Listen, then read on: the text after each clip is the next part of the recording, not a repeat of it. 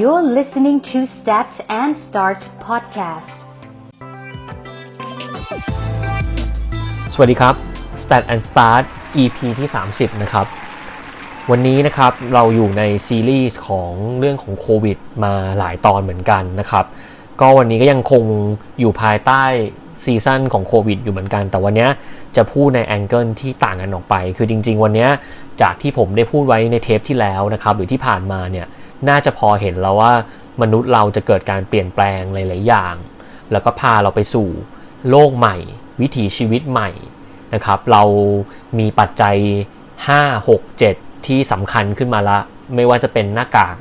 ที่กลายเป็นว่าหลังจากนี้ไปเนี่ยเรายังคงไม่มีวันรู้เลยว่าเราจะต้องใส่หน้ากาก กันออกไปข้างนอกไปอีกนานเท่าไหร่ แม้ว่าวันนี้ตัวเลขโควิดจะลดลงอย่าง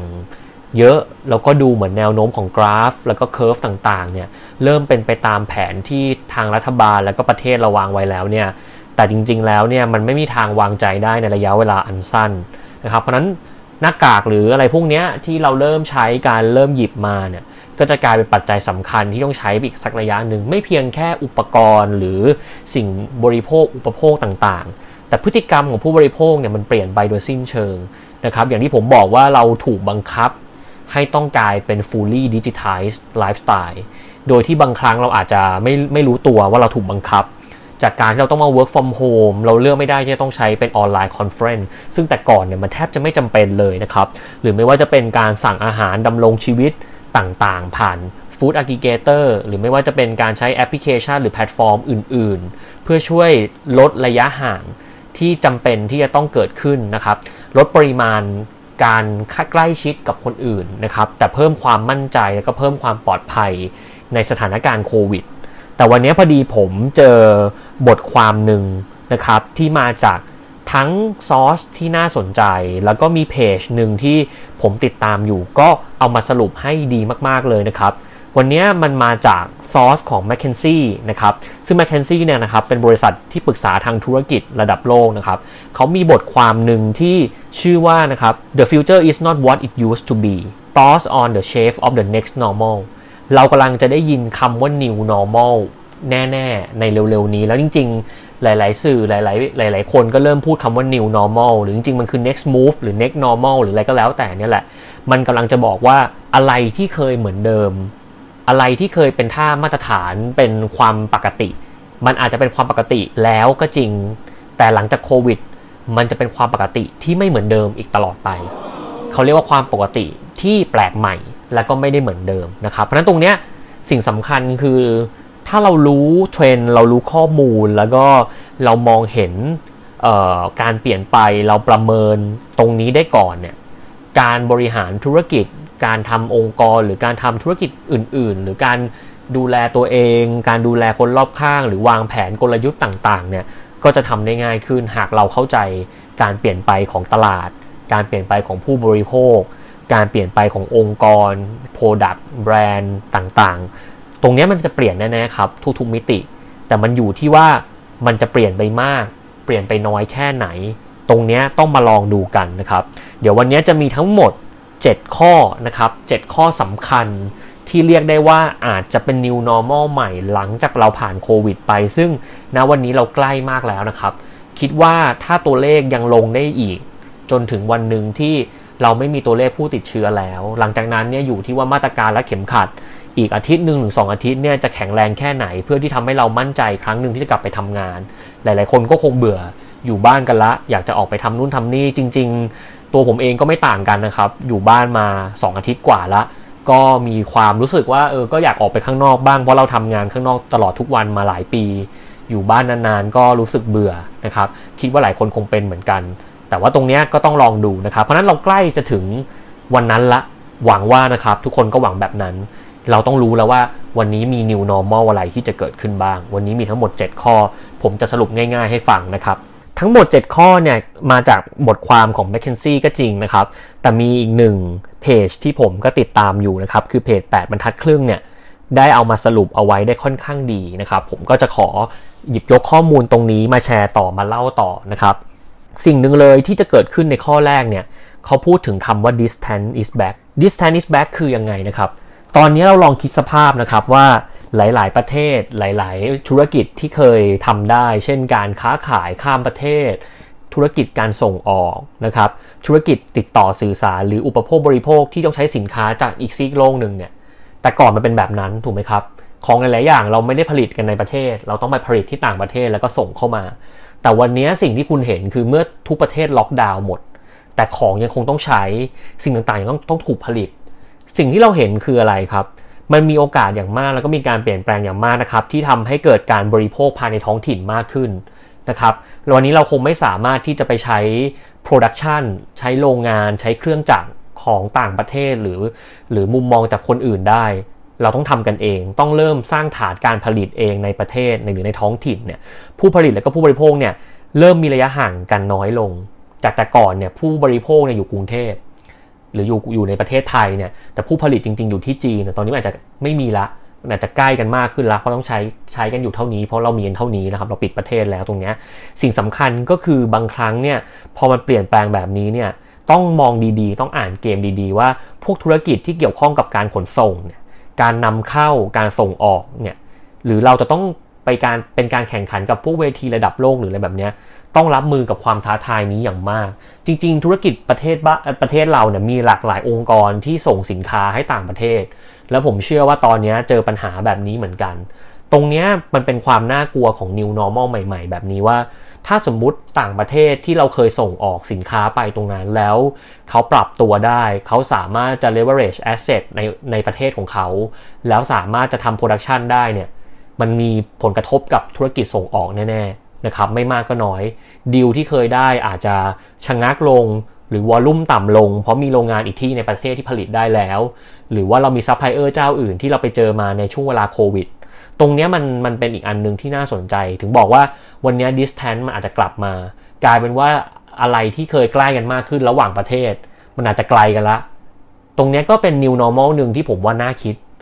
นะครับ แล้วก็ธุรกิจภายในประเทศเองกำลังการผลิตต่างๆเนี่ย ก็กำลังกลับมาบูมอีกครั้งหนึ่งกลับมาเข้าใกล้กันมากขึ้นภายในประเทศนะครับ ตรงนี้ก็ต้องลองดูว่าถ้าธุรกิจของคุณเกี่ยวข้องกับการส่งออก เกี่ยวข้องกับการ Import ตรงนี้อาจจะต้องระวังให้เยอะนะครับ แล้วก็ต้องลองสังเกตให้ดีว่าจะมีการเปลี่ยนไปแบบนี้จริงไหม แต่ก็ยังคิดว่าคงไม่ได้เปลี่ยนแบบ significant แบบทั้งหมด แต่เชื่อว่าบางประเทศอาจจะเกิดขึ้น แต่คงไม่ใช่ทุกประเทศนะครับ ข้อแรกก็จะชัดเจนประมาณนี้นะครับ ข้อที่ 2 ก็คือ เขาพูดว่า การฟื้นตัวและการเพิ่มประสิทธิภาพเนี่ยครับเขาบอกว่าวิกฤตมักจะทำให้เราเห็นช่องโหว่ในสังคม แล้วก็ธุรกิจที่เราทำอยู่นะครับว่าส่วนไหนยังขาดตกบกพร่องยังไง คือการ recovery หรือการ enhance capability ตอนนี้มันถูกทำโดยทุต้องต้องเรียกว่าธรรมชาติคัดสรรเลยอะเพราะว่าธุรกิจตอนนี้มันต้องปรับตัวเองต้อง survive นะครับตรงเนี้ยเราจะเห็นว่าจะเริ่มมีหลาย ๆ คนหลาย ๆ องค์กรเนี่ยเริ่มสำรวจความสามารถในการที่จะรับมือ กับเหตุการณ์ต่างๆ ในอนาคตได้นะครับ แล้วก็ประสิทธิภาพของธุรกิจเราเนี่ยมีต้นทุนที่ใช้จ่ายอะไรบ้างที่ไม่จำเป็น เพราะเหตุการณ์จากโควิดเนี้ยมันทำให้เรารัดเข็มขัด ต้องระวังวางแผนอย่างแม่นยำอย่างถี่ถ้วนมากขึ้น แล้วก็ต้องมองหาโมเดลธุรกิจใหม่ๆ ที่จะขยายลูกค้าให้ได้หลังจากที่เราผ่านช่วงเวลาของโควิดไป ตรงเนี้ยสิ่งสำคัญที่สุดเลยคือ พอเราเกิดโควิดขึ้นเนี่ยหลากหลายธุรกิจปรับตัว หลากหลายธุรกิจเปลี่ยนโมเดลใหม่ เพราะนั้นตรงนี้มันมีเหตุและผลสำคัญที่เราจะเห็นหลังจากนี้เลยว่าธุรกิจบางธุรกิจจะมีวิธีการที่เปลี่ยนไปเลยหลังจากนี้เราไม่กลับมาใช้แบบเดิมแล้ว อาทิเช่นอาจจะเคยใช้ระบบ manual ในบางเรื่อง แต่พอมันเป็นโควิดแล้วเนี่ยเราเปลี่ยนไปใช้เป็นระบบ automation แล้วพอหลังจากโควิดแล้วก็ไม่กลับมาใช้ manual อีกเลย ตรงนี้มีแน่นอนหรือเขาอาจจะเจอวิธีการของแพลตฟอร์ม หรือ digital service ต่าง ที่เขามาเอามาใช้ Enhance ตอนแรกจะเอามาใช้เพียงชั่วคราว แต่องค์กรปรับตัวอย่างรวดเร็ว แล้วก็ใช้มันเป็นสิ่งที่ถาวร ผมว่าตรงนี้สำคัญ แล้วก็คิดว่าน่าจะมีผลอย่างมาก หลังจากเรา Recovery ตรงนี้แล้ว ธุรกิจก็จะต้องมีแผนงานที่แม่นยำมากขึ้น เพราะนั้นหลังจากนี้ไปผมเชื่อว่าทุกธุรกิจจะแม่น แล้วก็จะต้องการความมั่นใจกับทุกซอสนะครับ หลังจากนี้ไป supplier partner ต่างๆ ที่จะเข้าไปทำงานหรืออะไรก็แล้วแต่เนี่ย ต้องประเมินต้องวิเคราะห์ให้ถี่ถ้วนตอบโจทย์กับเหตุการณ์ต่างๆ และมาตรการการป้องกันหลังจากนี้เนี่ยผมเชื่อว่าเราคงจะเข็ดไปอีกนานสำหรับธุรกิจบางธุรกิจที่ประเมินเรื่องแบบนี้เป็นเรื่องไกลตัวนะครับ ตรงนี้จะเห็นผลชัดเจนในข้อที่ 2 ในเรื่องของการฟื้นตัว และก็การ เพิ่มประสิทธิภาพในทุก ๆ องค์กรตอนนี้ที่เพิ่มกันอย่าง ผมเรียกว่าไม่มีลิมิตเลยทำกันเต็มที่ช่วยเต็มที่เพื่อเอาตัวรอดนะครับ แล้วก็พัฒนาบุคลากรพัฒนาองค์กร ข้อที่3นะครับเขาเรียกว่าห่างกันห่างกันไปห่างกันมา ไม่ต้องใช้คนทำงานแล้วก็ได้ในบางเรื่อง อันนี้ก็เป็นอีก point หนึ่งที่น่าสนใจนะครับ คือบางครั้งพอเราถูกบังคับให้ต้องทำงาน ต้องปรับเปลี่ยนโมเดลในช่วงเวลาสำคัญ หลาย ๆ บริษัทก็จำเป็นที่จะต้อง lay off เพื่อเพื่อความอยู่รอด หรือหลายบริษัทก็ต้องพยายาม leave without pay นะครับที่เราเห็นกันก็คือให้ให้พักก่อน เพราะตอนนี้มันไม่มีรายได้หรืออะไรแล้วบางอย่างที่ใช้ระบบอะไรมาทำเองได้ก็ต้องลด cost ลด fixed cost ให้ได้มากที่สุดลดต้นทุน ตรงนี้เราก็จะเห็นว่า ตอนนี้เราเริ่มมีใช้เครื่องมือในการ control ในการบริหารจากระยะไกลกันแทบจะทุกองค์กรนะครับ แล้วก็หลาย ๆ แห่งเนี่ยพบว่าสิ่งบางอย่างเนี่ยสามารถทำได้โดยที่ไม่ต้องใช้มนุษย์ก็ได้ ไม่จำเป็นจะต้องใช้มนุษย์เหมือนเดิมแล้ว เพราะเรามีอุปกรณ์ช่วย เรามีเครื่องมือช่วยแบบอื่น ๆ เกิดเป็นวัฒนธรรมการทำงานแบบใหม่ ที่อาจจะทำให้วันหนึ่งเนี่ยไม่ต้องการให้มนุษย์มารวมกันเยอะ ๆ เหมือนแบบนี้ก็ได้นะ หรืออาจจะไม่จำเป็นต้องมีพนักงานกลุ่มนี้เลยก็ได้นะครับ เพราะนั้นผมว่าผลกระทบจากข้อนี้น่าจะเห็นชัดๆในเรื่องของแรงงาน ในเรื่องของการบริหารจัดการต่างๆ ในเรื่องของการมองเห็นในการดูแลเรื่อง sizing ของ human resource อาจจะต้องถูกหยิบยกมาพูดกันใหม่ว่า บริษัทเราจำเป็นต้องมี human resource เยอะขนาดนี้ไหม ผมว่าข้อนี้ก็สำคัญในแง่มุมของคนทำงานทั้งเป็นคนทำงานประจำหรือว่าคนที่เป็นธุรกิจส่วนตัว โดยเฉพาะ SME หรือธุรกิจต่างๆ ที่เป็นรีเทลหรืออะไรก็แล้วแต่เนี่ยเขาอาจจะรู้เลยว่าจริง ๆทำงาน 3 คนก็ได้ไม่ไม่ต้อง 5 คนก็ได้ลองคิดแบบนี้วันนี้เราเราเราเคยมีกัน 6-7 คน แล้วเหตุการณ์โควิดเราเราสู้ไม่ไหวเราทำกัน 3 คน พอวันหนึ่งโควิดหายไป เราอาจจะบอกว่าเฮ้ยจริง ๆ เราเน้นจะขายออนไลน์มากขึ้นแล้ว เพราะคนพฤติกรรมเปลี่ยน การจะรับคนทำงานมาเป็น 6 คนเหมือนเดิมอาจจะต้องถูกคิดแล้วว่าเฮ้ยมันจะเป็นพอหรือเปล่าถ้ามารับหน้าที่อาจจะเปลี่ยนไป ไม่ได้รับมาทำหน้าที่แรงงานมาเสิร์ฟเหมือนแต่ก่อนละ แต่รับคนที่ทำเขาเรียกว่าทำออนไลน์เป็น สามารถจะทำระบบ หรือสามารถใช้โปรแกรมหลังบ้านของ Grab เป็นหรืออะไรเป็นเงี้ยเพราะนั้นหน้าที่ในการทำงานระบบต่างๆ ในองค์กรอาจจะเปลี่ยน แรงงานที่ต้องการความต้องการแรงงานก็เปลี่ยนนะครับหรือจริงๆบางอย่างอาจจะไม่ใช้รีซอสของคนแล้วก็ได้ ตรงนี้ก็เป็นอีกอันนึงที่น่าสนใจนะครับข้อที่4นะครับเป็นเรื่องของเอ่อ government นะครับที่จะเริ่มเข้ามา connect กับเอกชนมากขึ้น แต่ก่อนรัฐกับเอกชนเนี่ยต่างกัน นะครับแต่ตอนนี้ในเมื่อประเทศมันมีปัญหาเนี่ยก็จะมีเหตุการณ์ต่างๆ เกิดขึ้นมากมาย เราเชื่อว่าหลังจากนี้ไปเนี่ยปัญหาระดับประเทศระดับโลกแบบนี้นะครับ จะทำให้นโยบายต่างๆเนี่ยในการผลักดันแล้วก็ช่วยเหลือธุรกิจ จะเห็นเอกชนกับรัฐบาลหาลือกันช่วยกันเพื่อที่จะค้ำจุนอีโคโนมิกส์ของประเทศให้มันยังอยู่ได้ ซึ่งตรงนี้มันก็มีคำถามที่ต้องตั้งคำถามอยู่ว่า รัฐบาลจะออกแบบโมเดลที่ยั่งยืนยังไง แนวทางในการพยุงเศรษฐกิจนะครับหรือการบริหาร 2 ภาคส่วนนี้จะมีบทบาท แล้วก็สามารถเสริมแรงกันยังไงได้บ้าง ตรงนั้นวันนี้จริง ๆ คนไทยเองก็มองในมิติของการเมือง มองในมิติของการบริหารหรือผู้นำไปอีกแบบหนึ่งอยู่เหมือนกัน ตรงนี้ก็ต้องรอดูโดยเฉพาะประเทศไทยเราเองเนี่ยเรื่องของการเมืองเรื่องของการบริหารในช่วงเวลาโควิดเนี่ยมันสร้างกระแสหลาย ๆ อย่าง ผมไม่ได้ต้องการหยิบยกเรื่องการเมืองในเทปนี้นะครับ แต่อยากให้เราในฐานะคนทำธุรกิจหรืออะไรเนี่ย ต้องหมั่นสังเกตแล้ววิเคราะห์เหตุการณ์ดีๆ เพราะบางครั้ง factor ที่กระทบกับธุรกิจเรามันมันก็วนอยู่ไม่กี่เรื่องหรอกครับ factor จากเหตุการณ์พวกโรคระบาดเรื่องธรรมชาติถูกไหมครับ factor จากการเมือง factor จากข่าว factor จากอะไรก็แล้ว แต่ที่จะส่งผลต่อตลาดตรงนี้ก็มีผลเหมือนกันเพราะฉะนั้นผมเชื่อว่าหลังจากนี้ไปมาตรการผลักดันเศรษฐกิจต้องมาเต็มที่หลังจากเราผ่านโควิดแล้ว รัฐบาลทำเอกชนทำหรือจะร่วมมือกันทำแต่เชื่อว่าไงต้องทำอยู่แล้วทำเต็มที่แน่ๆเราจะหาโอกาสตรงนั้นอย่างไร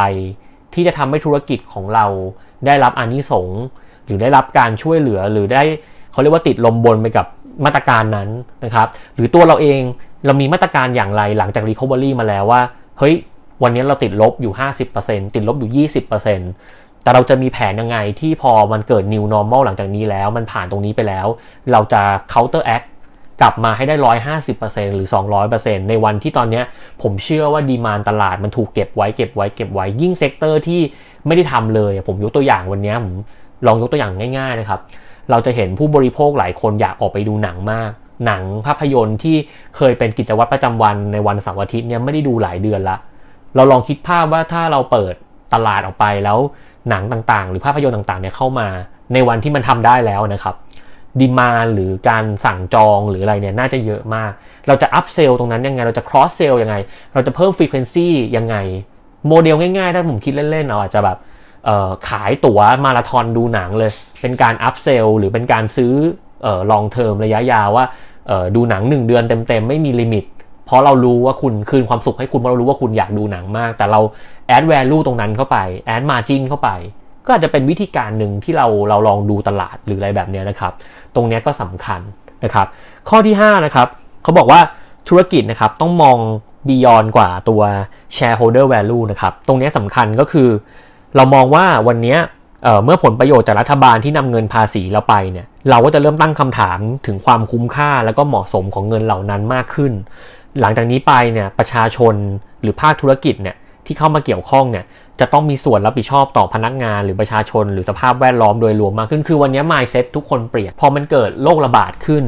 มันเกิดเรื่องราวใหญ่โตขึ้น การบริหารองค์กรนะครับ การหาคุณค่าของธุรกิจนะครับ คุณค่าของคนหรือคุณค่าของแบรนด์ ความคาดหวังทางธุรกิจ มันจะเปลี่ยนไป Purpose ของการมีอยู่ของธุรกิจต่างๆเนี่ยอาจจะต้องใส่ใจ 3 สิ่งที่ทางทางบทความนี้ให้ไว้นะครับ ซึ่งก็คือ profit people แล้วก็ planet จริง ๆ 3 อันนี้มันไม่ได้เกิดขึ้น มันไม่ใช่แบบสิ่งใหม่อะผมจะพูดแบบนี้ดีกว่า คือจริง ๆ ช่วงเวลาหลัง ๆ เทรนอย่างที่ผมเคยแจ้งไปว่าเทรนปี 2020 เนี่ย จริง ๆ พวก profit people planet มันเกิดขึ้นแล้ว แต่ผมว่าโควิดมันเป็นตัวเร่ง ให้ 3 สิ่งนี้มันกลายเป็น concern ที่สำคัญขึ้นมาอย่างทันที ผมเชื่อว่าหลังจากนี้ไปพอมันเริ่ม recover ขึ้นนะครับ แล้วธุรกิจที่มีความจำเป็นที่จะต้องสร้างความแข็งแรงอย่างยั่งยืนเนี่ยเป็น long term commitment เนี่ยอาจจะต้องมองหาความยั่งยืนในมุมของสิ่งแวดล้อม ในมุมของประชาชนมากขึ้น ถึงจะสามารถครองใจแล้วก็สามารถจะสร้างคุณค่าที่ยั่งยืนได้อย่างแท้จริง ตรงนี้ก็ต้องลองดูว่า new normal เนี้ยจะเป็นจริงได้มากแค่ไหนนะครับ ข้อที่ 6 นะครับ พูดว่าโครงสร้างแล้วก็ความน่าสนใจของอุตสาหกรรมนะครับ รวมถึงพฤติกรรมผู้บริโภคที่เปลี่ยนไป ตรงนี้มันอย่างที่ผมบอก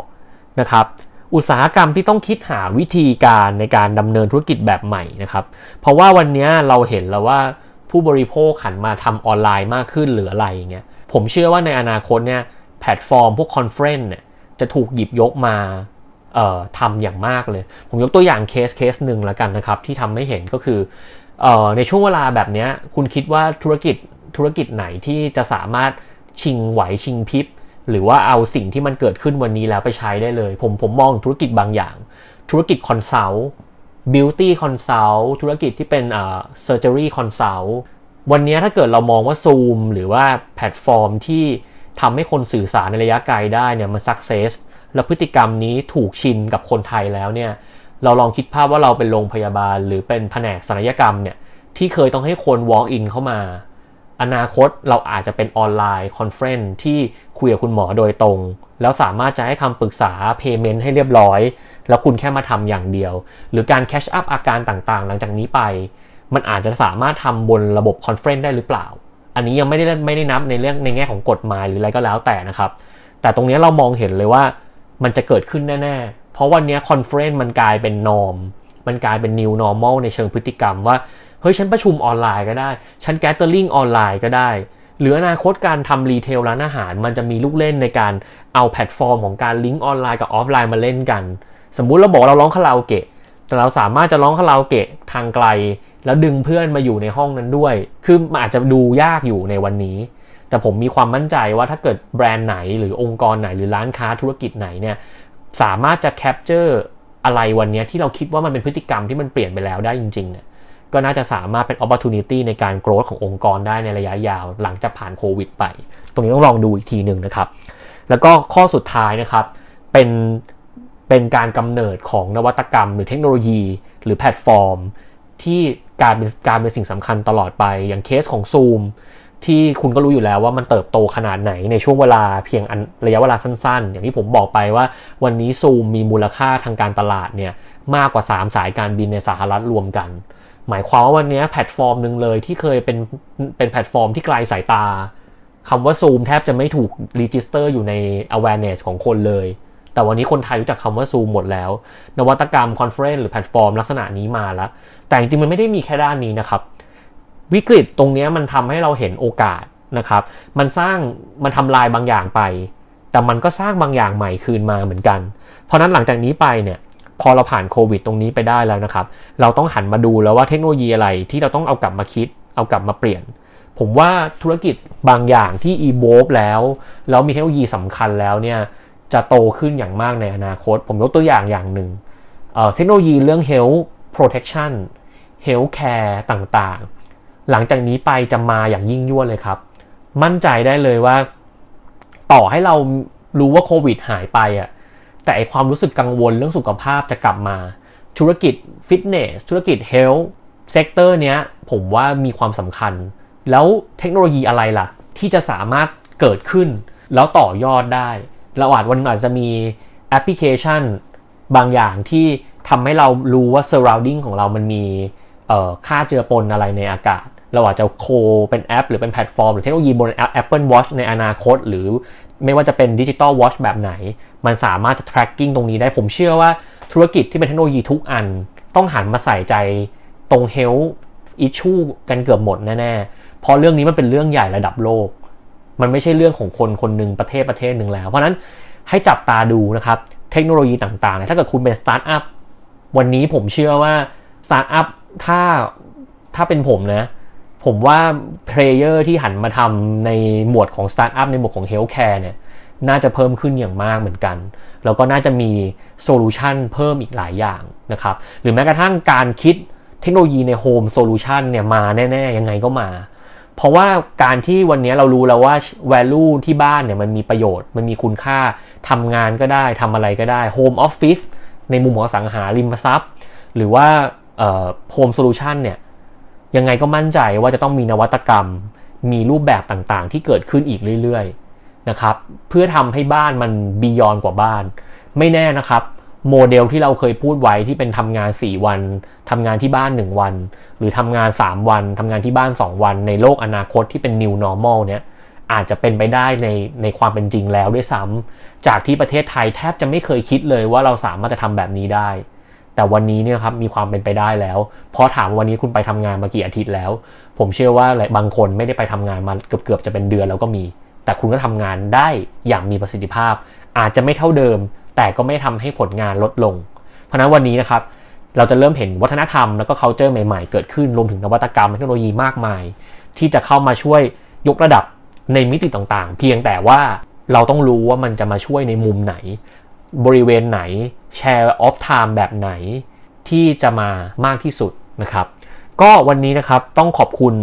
เพจแปบรรทัดครึ่ง แล้วก็บทความจาก m c k เคนซี่ซึ่งผมอ่านแล้วผมชอบมากก็เลยหยิบมาแชร์ เพราะผมกำลังให้ความสนใจกับคำว่า new normal มาก เพราะว่าถ้าเกิดเราเข้าใจคำว่า new normal ก่อนในฐานะคนที่ทำงานด้านกลยุทธ์แล้วก็ consult เนี่ย เราจะสามารถผลักดันองค์กร ผลักดันแบรนด์ ให้มันไปได้ไกลกว่าที่มันควรจะเป็น นะครับในช่วงเวลาที่โมเมนตัมของตลาดจะกลับมาเนี้ยถ้าเราสามารถจะเข้าใจพฤติกรรมตรงนี้ได้จริงและเข้าใจ new normal หรือ next move ได้จริงๆเนี่ยโอกาสในการ growth ของคุณในช่วงเนี้ยจะได้เยอะมากๆ แล้วมันไม่ได้มีบ่อยๆนะครับ พอวันหนึ่ง new normal มันกลายเป็น standard ทุกคนรู้หมดแล้ว ทุกคนหันมาเล่นกันหมดแล้ว growth มันก็จะต่ำลงละ คนแรก ๆที่ทำคนแรกๆที่คิดได้ ก็จะได้ตรงนั้นไป เพราะฉะนั้น ผมว่าเราต้องหันกันมาดูหาข้อมูลกันมากขึ้นละลองวิเคราะห์นะครับ ลองมอง sector ของธุรกิจที่เราดูแลอยู่ หรือแบรนด์หรือองค์กรที่เราทำงานอยู่ ว่ามันมีโอกาสอะไรบ้างวันนี้นะครับ ธุรกิจบางอย่างที่คุณไม่เคยเห็นก็มีแล้วนะครับ ธุรกิจล้างบ้านระบบไวรัสต่างๆ Big Cleaning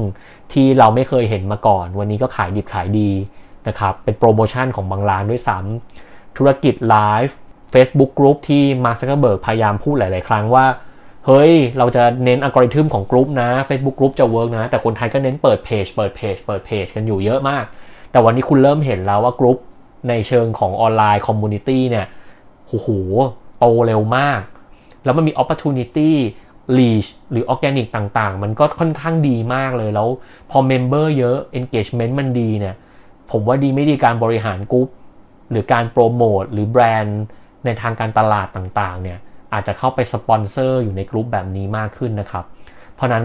ตรงนี้คุณต้องเข้าใจเข้าถึงให้ทัน แล้วดูซิว่าวันนี้มันเป็นยังไงบ้าง ผมคงไม่ต้องพูดถึงแพลตฟอร์มอย่าง TikTok นะครับ TikTok เนี่ยเป็นแพลตฟอร์มต้นแบบเลยที่ทำให้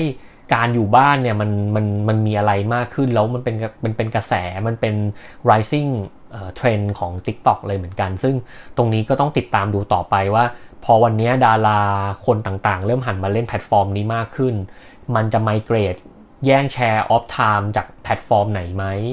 Instagram จะเป็นอย่างไร ถ้า Instagram คือแพลตฟอร์มของวันเสาร์อาทิตย์ TikTok เป็นแพลตฟอร์มของวันไหน Facebook ล่ะยังไง ตรงนี้น่าสนใจ New Normal นี้จะไม่เกิดขึ้นแค่ในเลเวลของ Business แต่จะเกิดขึ้นในทุกมิติ ผมเชื่อว่ามันจะมี New Standard ในทุกๆ Sector ในทุกๆ Dimension